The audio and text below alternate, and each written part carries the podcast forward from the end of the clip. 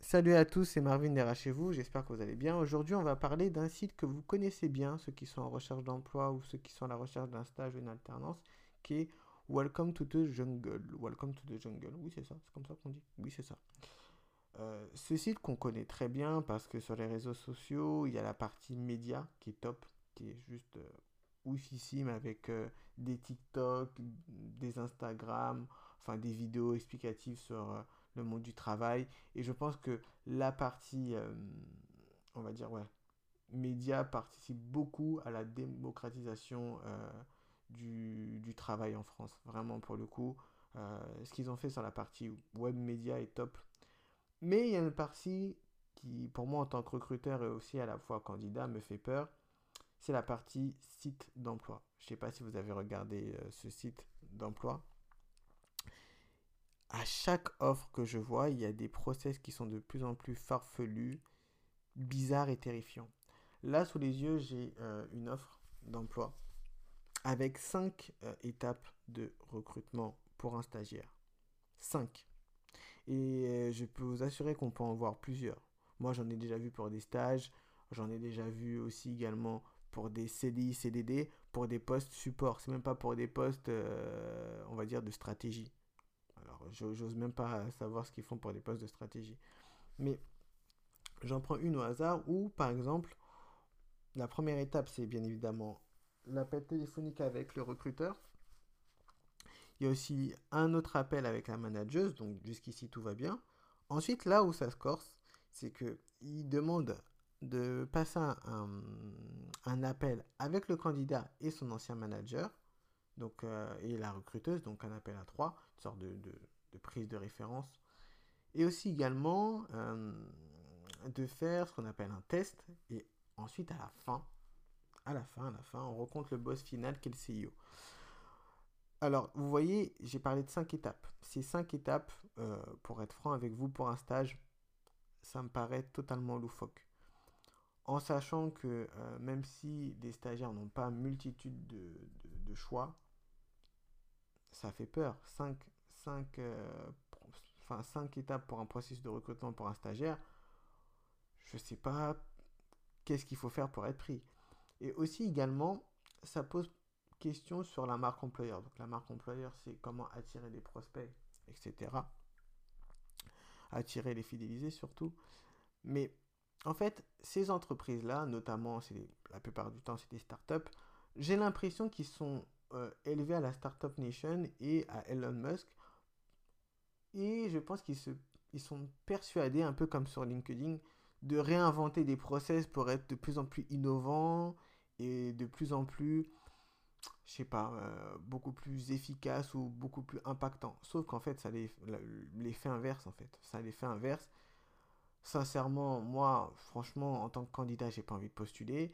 Et ça, me dit aussi une chose, les process qui sont trop longs, ça évoque quelque chose qui est très important dans une entreprise, ça veut dire que on ne sait pas décider. C'est-à-dire qu'une entreprise ne sait pas décider. C'est-à-dire que le manager RH, enfin le responsable RH, n'a pas la prise de décision. Ou ça veut dire que il est incapable d'analyser un CV autre que demander l'aval, je dis bien demander l'aval, de son responsable euh, hiérarchique. Parce que ce qu'il faut savoir, c'est que quand, par exemple, un DRH ou un responsable RH prend euh, un candidat, et généralement, il n'a pas besoin de son supérieur hiérarchique, hormis sur des postes stratégiques.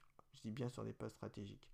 Mais généralement, si euh, ton directeur a la confiance en toi, tu as juste à passer un entretien avec le chargé de recrutement, l'ARH ou ton opérationnel, et peut-être éventuellement passer un test.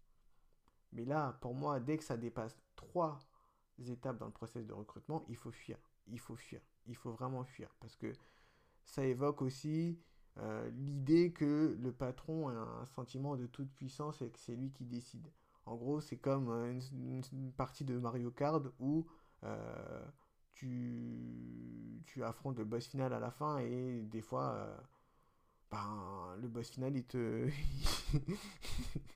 il arrive à te défoncer. Mais aussi également, et ça c'est un truc que j'avais pas pensé, c'est quelqu'un qui me l'a dit, c'est que forcément, quand on passe à 5 étapes dans un process de recrutement, ça évoque le fait que eh ben, euh, les personnes qui sont euh, recrutées, généralement, elles partent au bout de quelques mois ou quelques semaines. Parce qu'il y a une pression, parce que, encore une fois, il faut vous dire quelque chose.